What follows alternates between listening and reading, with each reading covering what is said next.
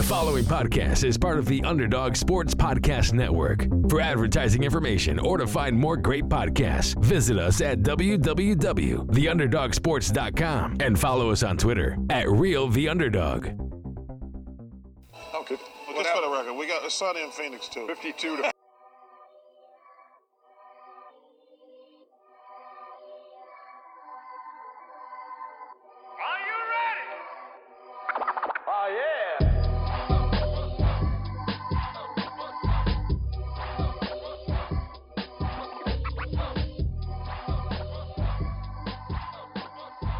Hey, what's up, everybody, and welcome to the Sunny in Phoenix podcast, a weekly podcast where we keep you up to date on everything Phoenix Suns basketball. My name is Charlie Erling, and as always, I'm joined by Mitch Krmpotich. What's up? This week on the show, we're going to talk about this nice little 7 and 4 run that the Suns have been on. And then, as always, we'll do our game recaps and game previews for next week. Follow us on Twitter at Sunny in PHX Pod. Same thing for Instagram. Go on iTunes, leave us a five star review and a comment, and you will get a shout out on the show. And an update on our bet question. Last week's question was how many points will DeAndre Ayton score against the Knicks? I said 16. Charlie said 21. DeAndre Ayton had 26 points, and we needed all of them. So it was awesome. But the winner was at 70 in the garden on Twitter, who guessed 25. So our boy Sunderous Dunks was dethroned. So congratulations to at 70 in the garden on Twitter. Be sure to pay attention throughout the show for our bet question, and you can tweet at us at Sunny in PHX Pod with your answer to our bet question. All right, and let's talk about this last 11 games that the Suns have played. And it's a 7 and 4 record. That's the way we started the season out. And if I remember correctly, I believe we were all very very excited after that 7 and 4 start. But in this 7 and 4 stretch that we've been on, it doesn't quite feel the same way. I don't know if I'm jaded after the I believe we came off an 8 game losing streak and then the 7 and 4 stretch. I'm not sure what it is, but I'm just not as optimistic after this 11 games compared to the first 11 games. I don't think I am either. I think we've had a few tough losses. We've had good wins for sure, but losses against the Kings, the Grizzlies, the Hawks made things tough. I mean, the Grizzlies are actually a pretty good team. We'll get into that later because we play them this week. But losing to teams like that that we should beat is really tough. But we've had some really good wins and you know, I think it's important that we focus on that. We're we're a little more than halfway through the season right now. Our record is 18 and 24. So one of those is a win. So technically we're on pace to win 34 games because we had 17 wins at the exact halfway point. But I really think we will win more than that. I think we're starting to find our groove here. I think so too, and you can just thank DeAndre Ayton for that. And we've all seen him play these games this last week, and we'll talk about it more while we recap these games. But he has been looking so good. He's finally back into the starting lineup, and we figured we'd talk about this theme a little bit more too, because the last two episodes we've been discussing all the change that we've been seeing, and some of it was necessary, some of it we argue may have not have been necessary, but Ayton's back in there, and he's been looking great as a starter. Yeah, he has really started to get into game shape. He's a little bit more aware. He's doing what we expected him to. And people need to be talking about this. If he can keep this up for a few more weeks, I think it's going to happen. Because games where he has 15 plus rebounds and 20 plus points, that's a big deal. And he's had a few of those in the last week. So it's exciting. Yeah, it's something that I feel like it's really easy to get used to that. And those are such big time numbers. Think of our old years of being Suns fans. When have we had a big man putting up numbers like that? It's been since Amar'e and, and Shaq. Well, Shaq. You know, yeah. But The big cactus. yeah, that's that's still my point. We haven't seen that in such a long time, and the fact that he does that, he puts up a double double so easily, it's all really interesting. But the way he's been putting these games together has been really exciting. And something that I I heard was that after the game, someone asked Monty Williams what he said to DeAndre after that big 2020 game, and he said, "I just gave him a pat on the back." It makes me that makes me excited because that's what you're supposed to do, DeAndre. That's why we drafted you number one. We took you above Luka. We knew you could do this. We knew it was a good fit here, and it's finally happening. So here's a pat on the back. Get out there and do it again. And in the Celtics game, he had another big game. So let's get used to this. Yeah, I mean it's we talk about he's a walking double double. He can get 20 and 10 in the sleep. That's true. So when the expectation is 20 and 10 is kind of your baseline, one, those are really high expectations. Keep that in mind. But anything above that is just going to be additional and it's going to be so helpful for us to win games. I mean, games like this against the Celtics, if no disrespect to Baynes, I know that he's dealing with injuries and hasn't been quite as hot as when he started, but if Baynes is starting this game and playing starter minutes, we're not going to win this game. I completely agree with that. And it's been unfortunate how Baynes has been kind of trailing off. You know, we talked about the first 11 games of the season. And that's when Baynes really was thriving, and it hasn't been like that. But yet, we're still winning games, and it's because Ayton's healthy and he's doing what he's supposed to be doing.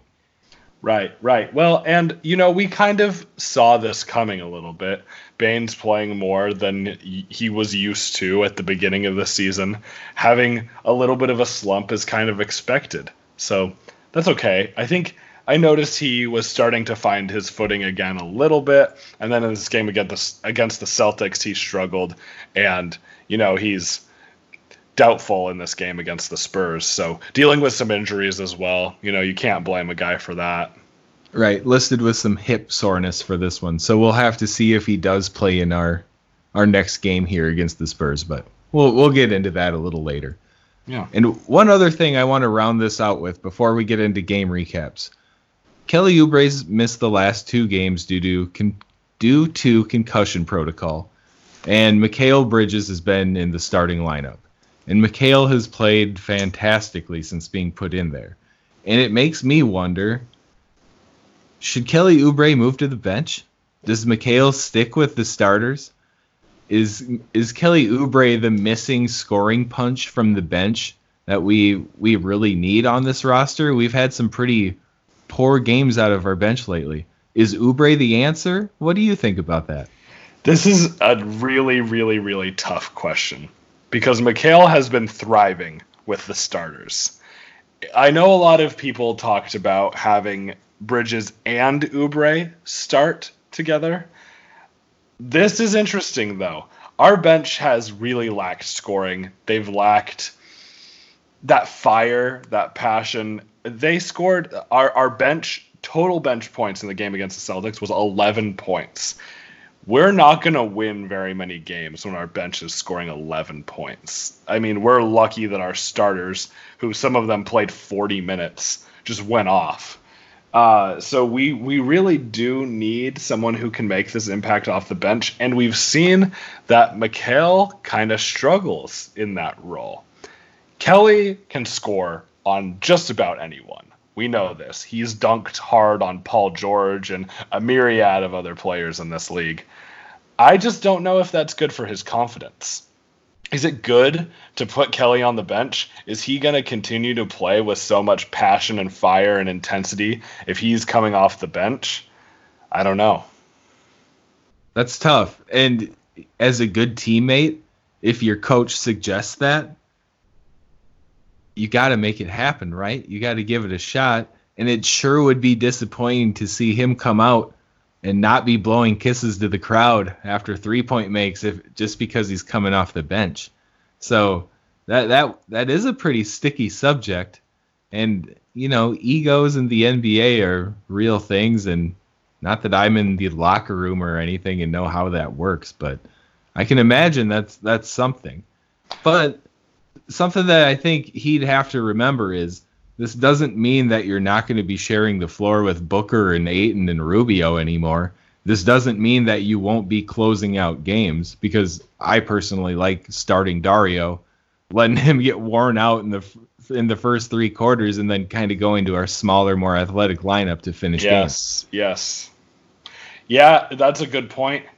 I mean, the other thing I think is yes, there will be times where he is still on the floor with Rubio and Booker and Ayton, but those times when he is on the floor with Jevon Carter or Tyler Johnson or Ty Jerome, whoever our backup point guard is that day, Élie, um, and Cam Johnson and Aron Baynes and you know those those backup guys, is Kelly to get as many good looks? Is he going to get as many opportunities, or is he going to try to force it?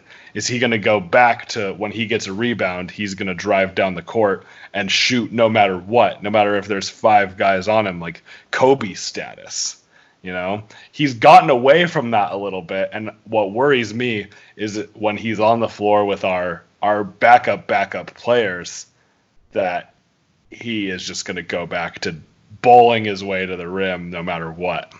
Yeah, that that is a really good point because if you think of it one way, you think, oh, Kelly off the bench means he gets all the scoring opportunities he wants while he's in there, while Booker's not in. Because if you think about it now, who does our bench unit rely on to score? Is it a Cam Johnson three that that yeah, needs pretty to much. be set up at this point of his career?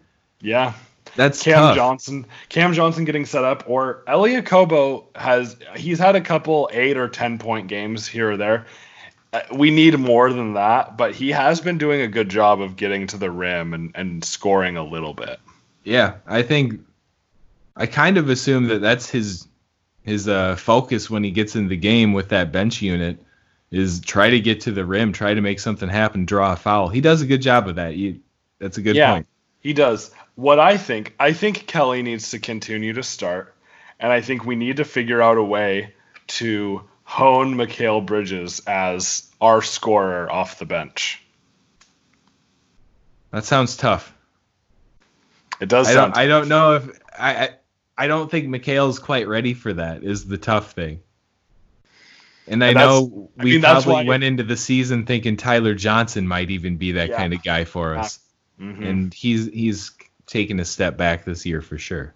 Right. That's why I mean in the off season, which now usually we have talked about the off season a lot at this point, but we haven't very much. But I'm going to do it for just a second. Our biggest need is backup point guard, yes, but I would take that a step further to backup scorer. Bench scoring is our, our biggest need. Can totally agree with that. And I think it has to be someone that can get to the rim too. Because everybody on our roster can shoot the three. Pretty much everybody can shoot the three. Except for Ayton, and I want to see him do it. right. And maybe Diallo. But otherwise, I'd trust everyone putting up a three here and there. So I think it needs to be someone that gets to the rim. I like what Élie can do, but I think we need man, I'm just just any any veteran guy who can get to the rim would be such a good addition. Yeah, and you know, maybe that's a trade deadline kind of move, or maybe that's something we Hmm. try to address through the draft. I don't know. Yeah, or three free agency, whatever it may be. Yeah, we're less than three weeks away from the trade deadline, so those will be coming in pretty soon. Maybe we'll see some some more rumors, but I don't know. I I don't think James Jones lets on to much. He doesn't let much leak out of there, so Yeah, he's pretty secretive, which is nice. I kind of like that. I agree. Yeah. All right, let's recap these three games from last week. And if all we were going to talk about was this first one, that'd be a pretty sad week. this was the loss to the Hawks. Final score 123 to 110. And man, what what do we even say about this one? Trae Young, we, we kept him quiet through points of this game, but he just really turned it on and he he has such gravity. He takes guys so far away from the rim that You you see him make all these long alley oop passes, and it, they were really tough to beat once they got that momentum going late. Yeah, they had a huge fourth quarter, and it's just amazing the difference that John Collins makes on that team. He had 22 points and 10 rebounds, and then you pair that with Trae Young with 36 points and 10 assists. It's like that's going to be tough. The Hawks are a bad team, yes, but they really, I, I don't know if they should be as bad as they are. They have a lot of talent, and the John Collins suspension really hurt them. So, you know, I, I, I think that in the near future, they'll be pretty good, actually.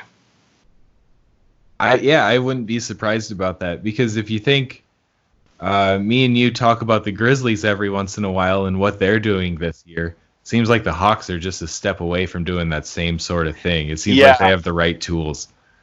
I could see that like next year, the Hawks being this year's Grizzlies. Yeah. hmm And then you got to talk about, I believe it's Red Velvet, Kevin Huerter.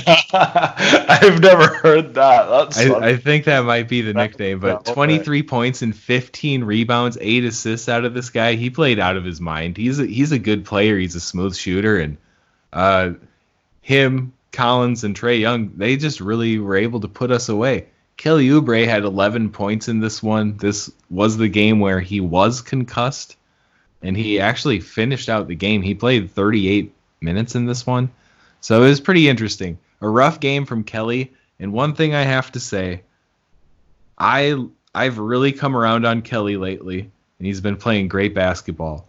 But when he didn't have it going in this one, and he's smack talking Trae Young, that upset me because yeah. it, it flipped a switch and Trae was like, "All right, I'm taking over," and it, it was visible. And I kind of looked at Kelly like, "Why'd you have to poke him?" Right. Yep, that's definitely true. And we were also missing Rubio in this game because of the birth of his son. So congratulations to Rubio. I don't even care that he was well, I shouldn't say I don't care. I do care. I'm glad that he missed this game. That's way more important than a game against the Hawks in January or Oh, yeah. any game. So good for him. That makes a big difference. And, you know, Élie Okobo starts, plays 21 minutes, and doesn't score. That makes a difference. Kevin Huerter has as many rebounds as Ayton and Baynes combined. That isn't going to bode well for us. Booker did have a good game, though, with 39, 7, and 3. He continues to play out of his mind. So, yeah, just keep that going. That's fine. He's Booker has been so smooth lately, and I mean, if it weren't for him in this one, it would have been pretty bad. But Ayton was 10 for 14 from the floor for those 20 points, 10 rebounds, easy double double for him.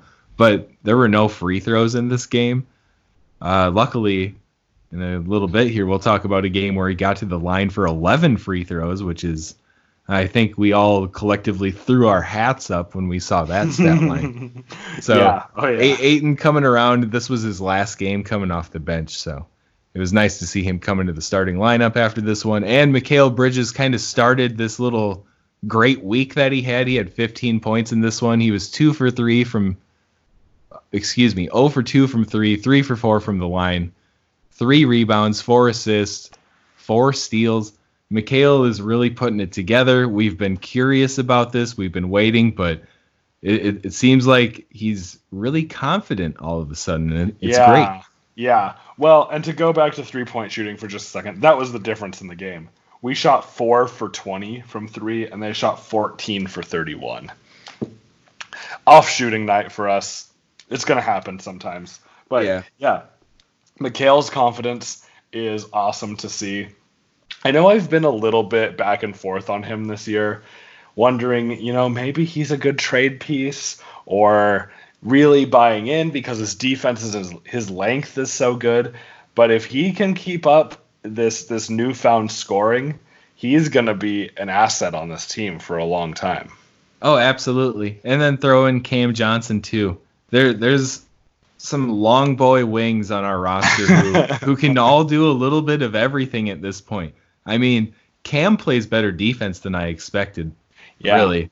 Yeah, he Um, if Mikal's offense comes around, wow, Kelly is definitely a both sides of the ball kind of guy. So I, it's really nice having those three, and it, it stinks that with Kelly out, we've had to kind of throw them out, and then especially with Cam, we haven't been able to quite reap the benefits of that over the last uh, few games. But I'm looking forward to seeing all of those guys grow together. Yeah, yeah. I mean, just keep in mind that yeah, it sucks that Kelly's out, but we won the two games that he was out for, so it's it's not all bad. Right. And yeah, let's talk about one of those wins. We'll talk about the Knicks game. A nice blowout. It was about time. I was ready for Yeah, a blowout. yeah. 121 to 98. And it was, although the Knicks are the better team, says Marcus Morris. He's a wild man. I don't believe he actually said that. But we, we stomped him and it felt good. Yes, we did. There's nothing better than beating Marcus Morris. You know what? The only thing that's better than beating Marcus Morris is beating Markieff Morris. But he is he hurt? I haven't heard anything about Markieff this year. Yeah, I that's haven't heard much about him. Yeah, yeah.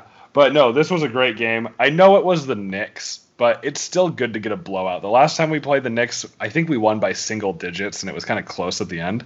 It was nice to get a blowout win. This was Ayton's one of his best games of his entire career, if not the best. 26 points, 21 rebounds, 2 assists.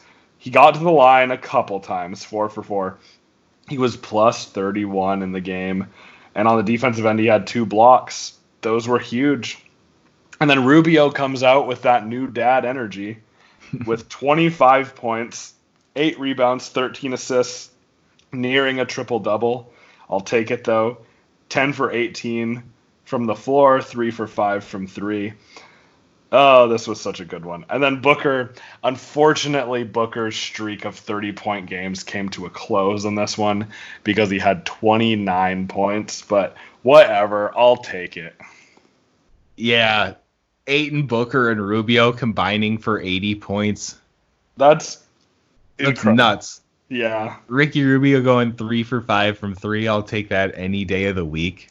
13 assists, four steals. Man, it, it feels so good. And yeah, people will say it was against the Knicks, though. Mitchell Robinson can play defense. He's long, he grabs rebounds. Ayton still grabbed 21 rebounds. Something that I've noticed is there isn't a rebound that DeAndre Ayton doesn't go for he feels like he should be the one getting the, all these rebounds now. And as soon as that ball's coming off the rim, he's he's uh he's already tracking it and he's he's high pointing it, and it's a beautiful thing. We haven't seen him so aggressive on the glass, and I think after he had this 21 rebound game, he's like, oh, I I like doing that. Maybe I should keep this up, and I, I think he's gonna be attacking the glass like this, and we're gonna see the benefits of it. That's right. That's right. Well, and I, I have a response to this argument. People say, "Oh, it was the Knicks." Well, what do you want us to do? Lose? Mm-hmm. like we beat them 121 to 98. We did what we were supposed to. Be happy for us for once. Yeah, Jeez. we're Suns fans. right. We we gotta we gotta celebrate things like this, and maybe Right. they keep happening, and we won't have to celebrate them like this anymore. Exactly, exactly. But on the Knicks side, I want to point one thing out. Julius Randle had 26 points, six rebounds, three assists. I I kind of talked about this last week about the potential of if Julius Randle is on the trade block before the deadline, him being a guy that I might be interested in bringing in here. Um, you know, seeing what what our starting lineup would look like if we were if we replaced Dario with Julius Randle. Mm, He made a decent case in this game. I like a lot of the things that Randall can do, but if you can find a guy that he can't bully, it really turns his game around. And Ayton made that very evident. Ayton played great defense on Randle. I'd like to know how many points that Randle scored on Ayton compared to how many Randle scored on everybody else Right. because at one point in the game, Randle stopped attacking Ayton. What's the only thing Julius Randle does on offense? He attacks. That's all he can do. He bullies his way into right in front of the rim. That's how he scores a lot of his buckets. He's a decent shooter. I'll, I'll give him that. He can pull it from three, but that's not the point. Ayton stopped him from doing that. Ayton was a stalwart down low, and he made it so difficult for Randle. You could actually visibly see him take a step back and not go right at Ayton. That got me excited, despite despite it being the Knicks and despite us blowing them out. We made Julius Randle stop attacking DeAndre Ayton because he played such great D on him. Right. Well, and that's a good point too. I feel like Dario Saric does fit our offensive scheme a little bit better. We already have that guy. We have two guys who are going to bully you down low in Baynes and Ayton. I don't know that we necessarily need to add another one. It's, you know, Monty's system is shooters everywhere. Surround Booker and Ayton with shooters. So, yeah, it might not be the the best move, but just an option. Maybe he's our guy off the bench that can get into the lane Yeah. like we're talking about. Maybe, maybe. Yeah. I don't think he'd like moving to the bench though. Probably not. Yeah. Yeah. That's a good point. All right. Well, this win felt very good. We were due for a blowout victory, and we, we got it in this one. And we'll move on and talk about another victory against the Boston Celtics, where Devin Booker plays some good basketball when he goes to Boston. If you yeah, haven't he heard, seems to like it. He seems he to likes enjoy it, playing yeah. in Boston. Uh, we can confirm that. In this game, he was just one assist away from a triple double. He had 39 close. points, 10 rebounds, nine assists. Also, two steals. He, he played a little defense while he was at it. 14 for 15 from the line. And then, you know, Booker, if you haven't voted for him in All Star voting, there's still one more day. It's it's January 20th, the day this comes out. So I'll do that thing again for anyone. Okay, Google, vote for Devin Booker in the NBA All Star game. Hopefully that worked for some people. Um, trying everything we can to get him in. But one away from a triple double, so close. He he's been very good lately. Uh, him and Ayton together make such a huge difference because Ayton had 26 points, 15 rebounds in this one. He was 8 for 22 from the field, though. Where did those points come from, you ask? The free throw line. 10 for 11 from the free throw line. Finally, finally, he's understanding this. It makes such a huge difference. And then he also had two blocks. And Mikal Bridges. We got to talk about Mikal. 26 points. That's got to be his career high, right? Oh, I can't confirm that, but it's got to be close to it. It's got to be. Um, I'm going to look it up while you're discussing his game, but Okay. I'm pretty sure it is. So Mikal was fantastic, six for eight from downtown. We haven't seen Mikal shoot that many threes in a game yet this season, I believe, or make at this kind of rate. And it seems like his hitch has gone. It seems like everything's coming off so smoothly. And some of these were big clutch three pointers. And seeing him do all of this all in one game, all put together in a meaningful victory, felt really nice. And he kind of sealed up the game with that shot where he got into the lane and then it rolls around the rim. It hangs on the front of the rim for a split second and then finally drops back through the net. That felt huge. And Mikal Mikal getting these moments and this confidence, I think this is what might propel him to really continuing to put this stuff together. Mikal was fantastic, but I got to go back and talk about Ayton. Did you did you find the career I did, high? yes. 26 is his career high. And I also found while I was looking, Mikal and Miles Bridges are not related, but Mikal does have an older brother named Eric. Wow. Yeah. Good to know. Thanks, Mitch. Yep. but yeah, 26 is his career high. All right, yeah, he was fantastic. Ten for thirteen from the floor. He was he was our man, and it it didn't come from the cuts to the rim. It it was from three, and we don't expect that, but we'll take it when it happens. But I want to say something about Ayton. Yes, he was ten for eleven from the free throw line. When's the last time that he shot so poorly in a game, going eight for twenty-two, but still ends up with twenty-six points and fifteen rebounds and a couple block shots? He's into it. Uh, a lot of his shots, a lot of those misses were heavily contested shots, uh, tough ones off alley oops and tip ins.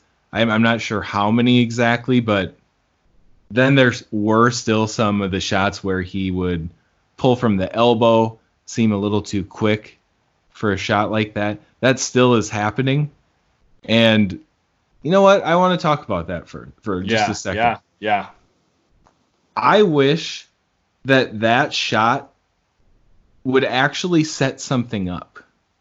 He's so apt to pull that jumper, but what's it going to do if he makes one? Is he going to is the defense going to come out on him a little harder? You'd assume that's the idea. But Right. once that happens, do we ever see him put the ball on the floor and successfully get to the rim? I don't think we have. And we kind of saw this a little bit in the Knicks game because he he was hitting that shot pretty consistently Right. in that Knicks game. But yeah, he he really he can do it, but we don't see him pump fake very often. I think he's still really gaining a grasp for his own pace because in the Knicks game, for instance, he was much more patient. He wasn't rushing, and he hit a lot more of them. But as you're describing in the Celtics game, he kind of went back to some of his old tendencies of a slightly herky jerky shot, getting it up really quick, not taking his time. Uh, I know that this is kind of counter to Monty's offense, that whole point five that you need to pump fake, shoot, pass, dribble in in point five in half a second. Uh, but Ayton, I think it's okay for him to take his time, just just for a little bit longer and find him himself on the court. that sounds so like No. find himself on the court, but that awareness. Zen. Zen, yeah. He need, but he needs he needs some increased court awareness, and the only way that's going to happen is by playing in games. That's not something you can simulate in practice. Right. Here's what I think. Everybody on the roster gets 0.5 except for DeAndre. He gets 1 What? if if he's going to be backing his way down towards the rim. yeah, You know, I'd love to see that be the let that be the thing that sets up the the short mid-range jumpers. I'd like to see him get into the lane, pump fake, get his guy up, draw some fouls, do some work at the rim, and then when you turn around, that guy's not going to want to guard your jump shot. He wants to be ready to, for you to back him down. So that's when the jump shot becomes wide open, and then you draw him back out to that. That's when you work in the post. It seems like he hasn't been able to get that that sequence going yet, but you know he's grabbing offensive rebounds. He's getting his own points. That's fine. Th- This is probably a pretty nitpicky thing, but I just like to see the, Right. the inside game get going a little bit more. yes, I would too. I mean, I w- I still want to see him go towards the basket rather than away on his shots. The other thing I want to see is when he's in the high post at the elbow, he shoots a lot from there and he can hit that shot very consistently. I want to see him pump fake, take one dribble and dunk. He shoots hmm. that shot so often you know guys are going to bite on a pump fake. Let him do it. They'll blow right by, one dribble and dunk. He can do that easily. Right. And especially, yeah, like I was saying, make one or two of those jumpers and then draw them out. Then the pump fake will actually work, and then Right. you you have the open lane. Hopefully, I we, we haven't seen a ton of that. I don't know how capable he is of that, but he's a pretty fluid athlete. I assume he can put one dribble down and finish at the I lane. mean, No we've problem. seen it. We've seen him go coast to coast right. to you know grab a rebound or off a block and take it down the court with a few dribbles and score. He can do it. Yeah, and speaking of blocks, I there was a beautiful play. He I don't even remember which game it in it was in, but it doesn't even matter. He blocked a guy on the baseline gently enough for himself to catch it and come down with it in bounds. You know, he could have thrown that one to the to row three or four, but he uh, just kept it to himself and kept the possession. It was so nice. It's oh, it's it's beautiful. A seven foot athlete like that can do some beautiful things, and wow, it just took my voice away. It was, yeah. But well, you know what I mean. I do, I do. Well, and another interesting thing in this game is Marcus Smart had 38 points and he hit 11 threes, right? Yeah, he broke a Boston record, which didn't matter because it was in a loss. Right. uh, Right? Heard that one before. Yeah. Right? Apparently, yeah. Yeah. So that's it's pretty impressive that he did that. I still think of Marcus Smart as a terrible shooter. I know that he's not terrible anymore, but that's how I think of him. But you know, despite this, we didn't even trail in this game except for at the very beginning. So it didn't it didn't even matter. Yeah, that's nuts. I I still can't I still can't believe he shot 22 threes in a game. I know I know that he was a poor shooter. He's having a pretty good year this year. But still I wouldn't expect him to put up 22 three-pointers. three three non three-pointers is all. Yeah, it's I mean, I was looking at this and I'm like is someone hurt? Like are they missing something? Well, Like, they that were, can't be but right. but Right. man, it's crazy.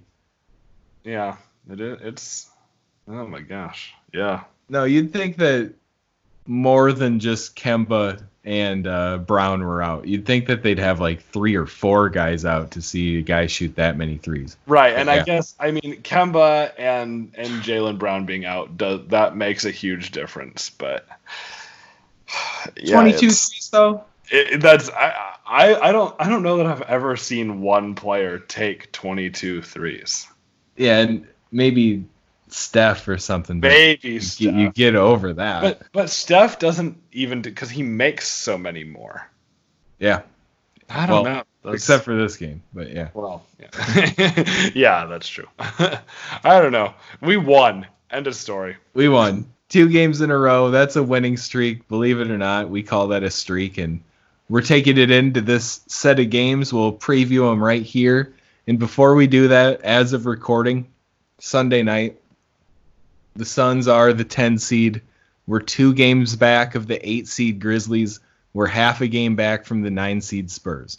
So there's some ground to be made up, and luckily enough, we play the Spurs twice this week and the Grizzlies once, and the Pacers in there too. So we can make up some big ground if we win win these games against the Spurs and the the Grizzlies. It's pretty plain and simple, and we start off against the Spurs Monday here when this episode comes out. And the injury news for this one, we'll start off with that. Kelly is probable in this one, uh, coming back from that concussion. Sounds like we'll see him play. And then Cam Johnson questionable with a quad bruise, and Aron Baynes is doubtful with hip soreness.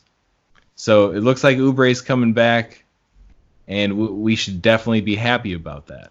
Yeah, you know the Spurs. The Spurs have improved quite a bit throughout this season, but this is a very, very, very winnable game. If we want to make the playoffs, we have to win these games. This is a very important stretch of this season, and let me tell you, I have been listening to other basketball podcasts, the No Dunks podcast. Shout out, I love them. Zach Lowe, all of these basketball podcasts, and I was saying, you know what? Forget all the other teams. The Grizzlies are going to make the playoffs. They're going to be the eight seed.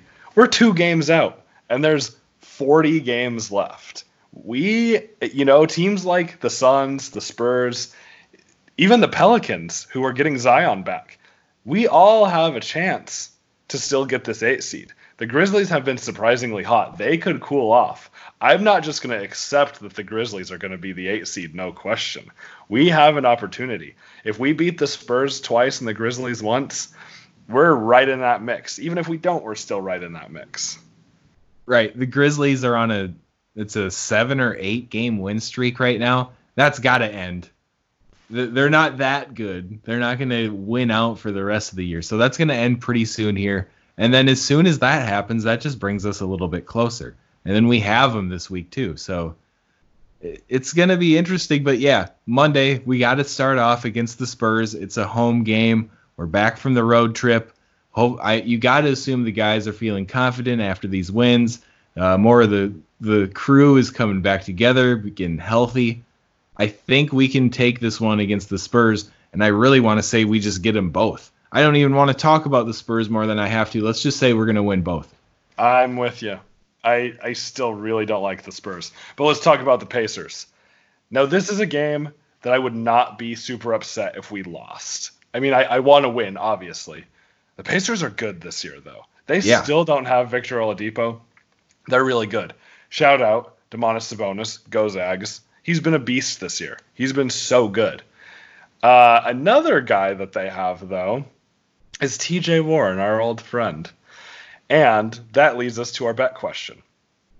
How many points will Kelly Oubre, Mikal Bridges, and Cam Johnson, our three wings, combine for against our old friend TJ Warren, who is not known for stellar defense?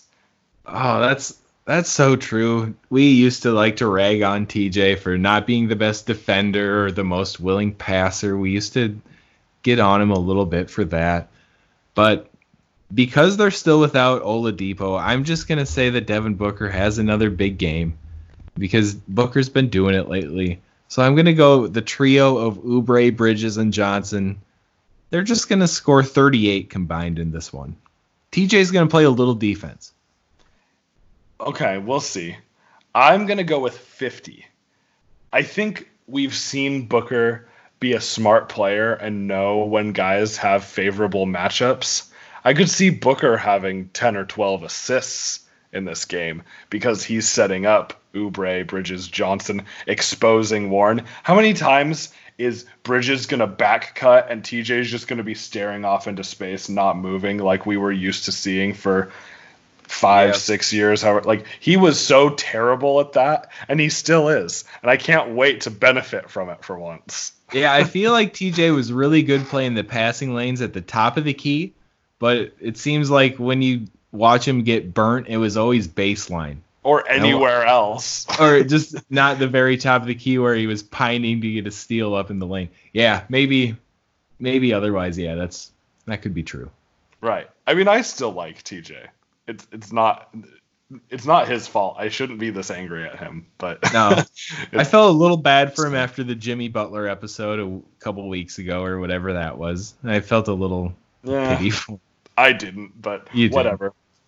Chime in on Twitter at Sunny in PHX Pod. Send in your guess for how many points Oubre, Bridges, and John- Cam Johnson will combine for against the Pacers.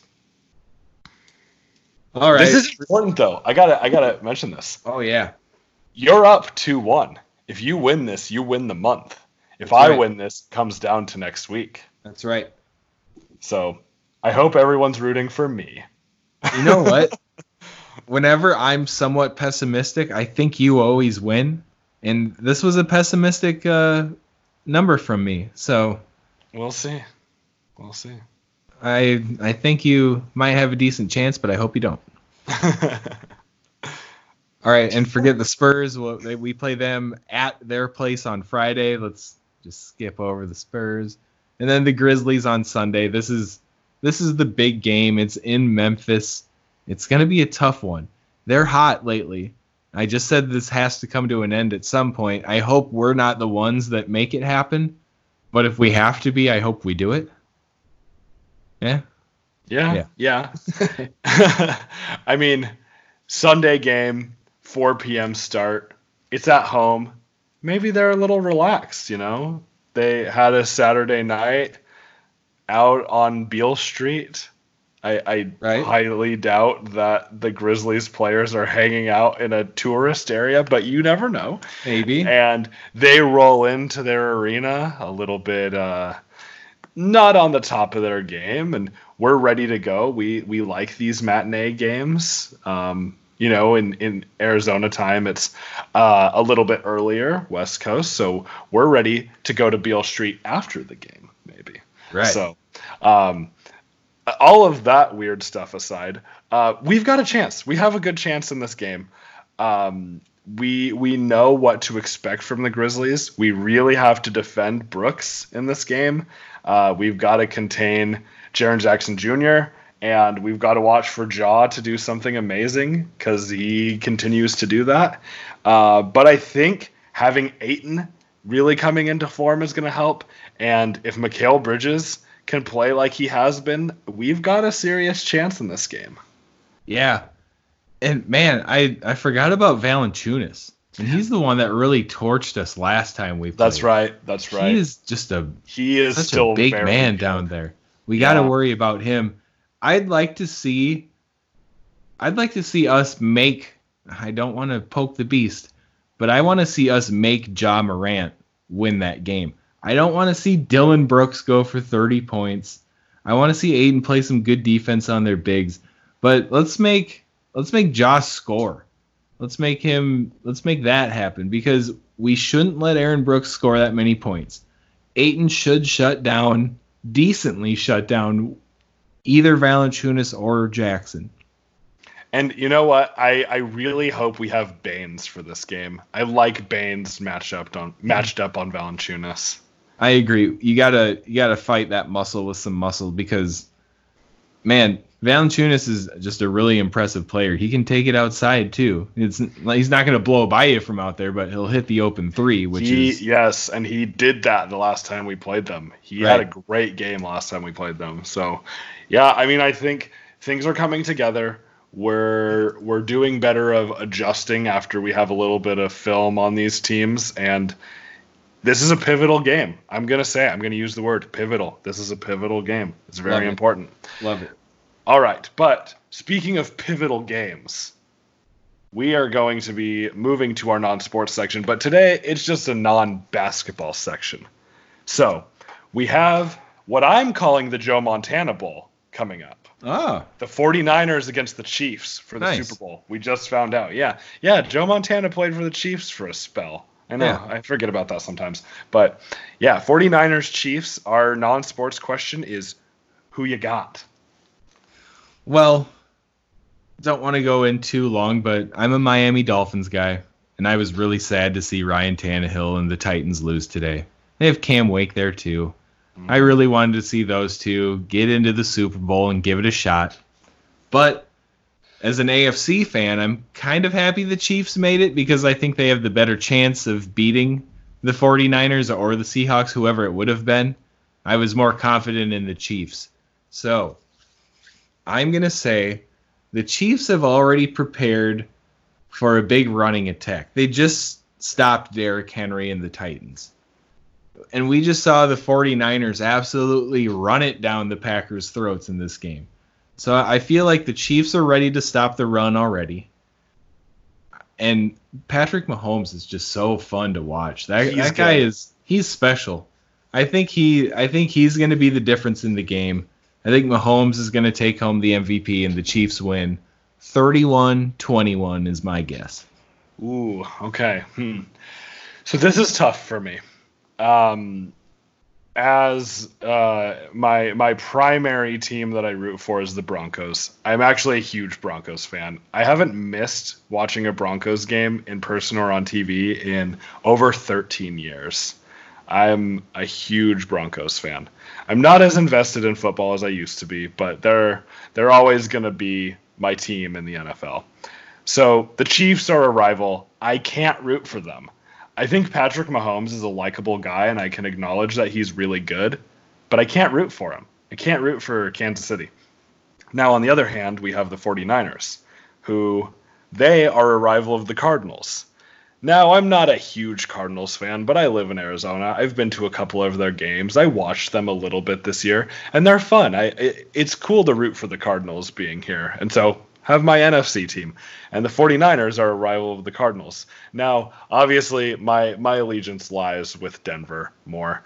So, I'm rooting against the Chiefs more than anything. Against the Chiefs rather than for the 49ers. Um, I think the 49ers are the best team in the NFL. I've thought that since the beginning of the season. I think George Kittle is a very special player.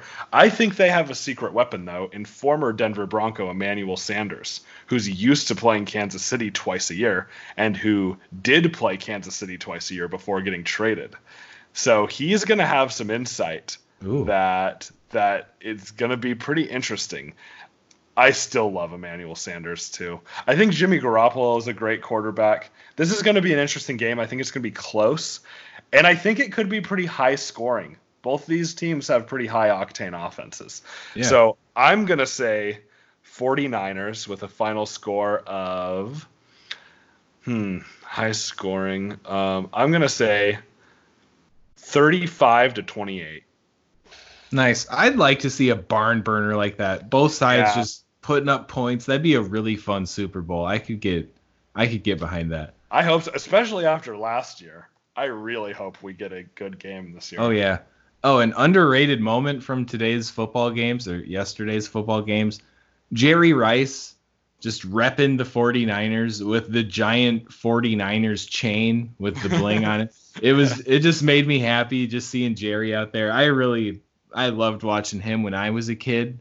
He was the man and you know, him and Cris Carter, both those guys were so fun to watch and then Randy Moss and Larry Fitzgerald, like all those guys, I just love I love wide receivers. That's what I played when I was a high school footballer. So I, I appreciate the the wide receiver position, and those guys were all so fun to watch. Former Denver Bronco Jerry Rice. He was a Bronco for one training camp. Ah, yeah, that's even- like He might have played like one preseason game. Yeah. I can say Cris Carter is a former Miami Dolphin. I he Yeah. was there for some short stint, I believe. Right. Yeah, it's kind of funny to see these guys' career and how different it is than than basketball. All right, that does it for this week. We thank you all for tuning in. Check us out on social media at Sunny in PHX Pod. That's on Twitter and Instagram. And these are some big games this week. Let's hope the Suns come out. I want a three and one record this week. How about you? Four and oh. zero. Four and zero, three and one, one of the two, please. Suns make it happen. We'll see you next week. Go Suns.